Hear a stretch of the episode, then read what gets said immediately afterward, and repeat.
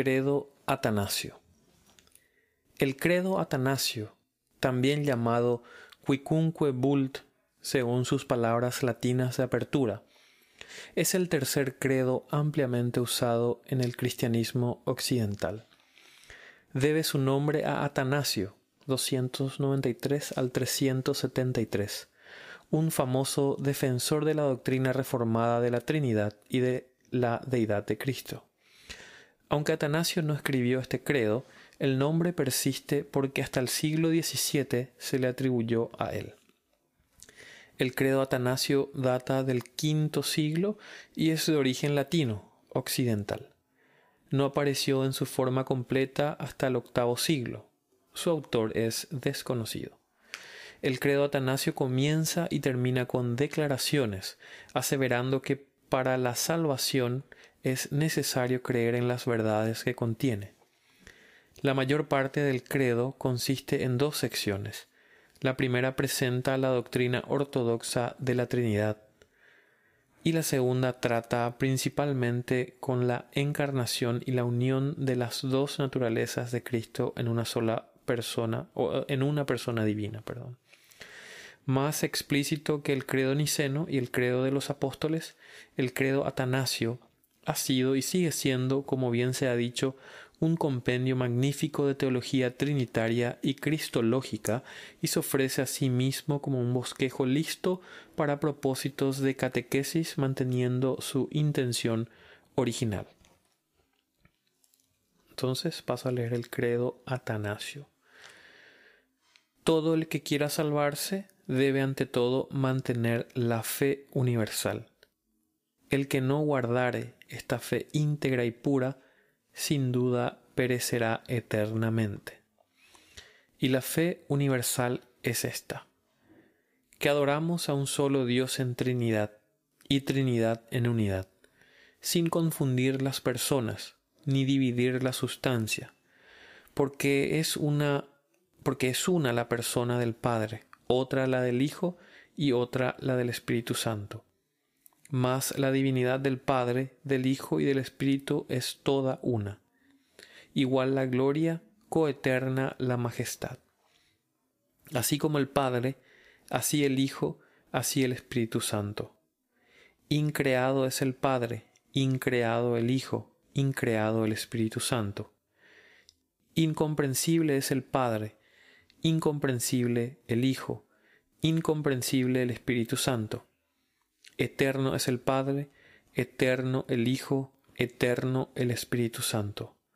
Y, sin embargo, no son tres eternos, sino un solo eterno, como también no son tres incomprensibles, ni tres increados, sino un solo increado y un solo incomprensible. Y así también todopoderoso es el Padre, todopoderoso el Hijo, todopoderoso el Espíritu Santo y sin embargo no son tres todos todopoderosos, sino un solo todopoderoso. Asimismo, el Padre es Dios, el Hijo es Dios, el Espíritu Santo es Dios. Y sin embargo, no son tres dioses, sino un solo Dios. Así también, Señor es el Padre, Señor es el Hijo, Señor es el Espíritu Santo. Y sin embargo, no son tres señores, sino un solo Señor. Porque así como la verdad cristiana nos obliga a reconocer que cada una de las personas de por sí es Dios y Señor, así la religión cristiana nos prohíbe decir que hay tres dioses o tres señores. El Padre por nadie es hecho, ni creado, ni engendrado. El Hijo es sólo del Padre, no hecho, ni creado, ni engendrado. El Espíritu Santo es del Padre y del Hijo, no hecho, ni creado, ni engendrado, sino procedente. Hay, pues, un Padre, no tres padres, un Hijo, no tres hijos, un Espíritu Santo, no tres Espíritus Santos. Y en esta Trinidad nadie es primero ni postrero, ni nadie mayor ni menor, sino que todas las tres personas son coeternas juntamente y coiguales. de manera que en todo, como queda dicho, se ha de adorar la unidad en Trinidad y la Trinidad en unidad. Por tanto, el que quiera salvarse debe pensar así de la Trinidad. Además, es necesario para la salvación eterna que también crea correctamente en la encarnación de nuestro Señor Jesucristo. Porque la fe verdadera que creemos y confesamos es que nuestro Señor Jesucristo, Hijo de Dios, es Dios y hombre.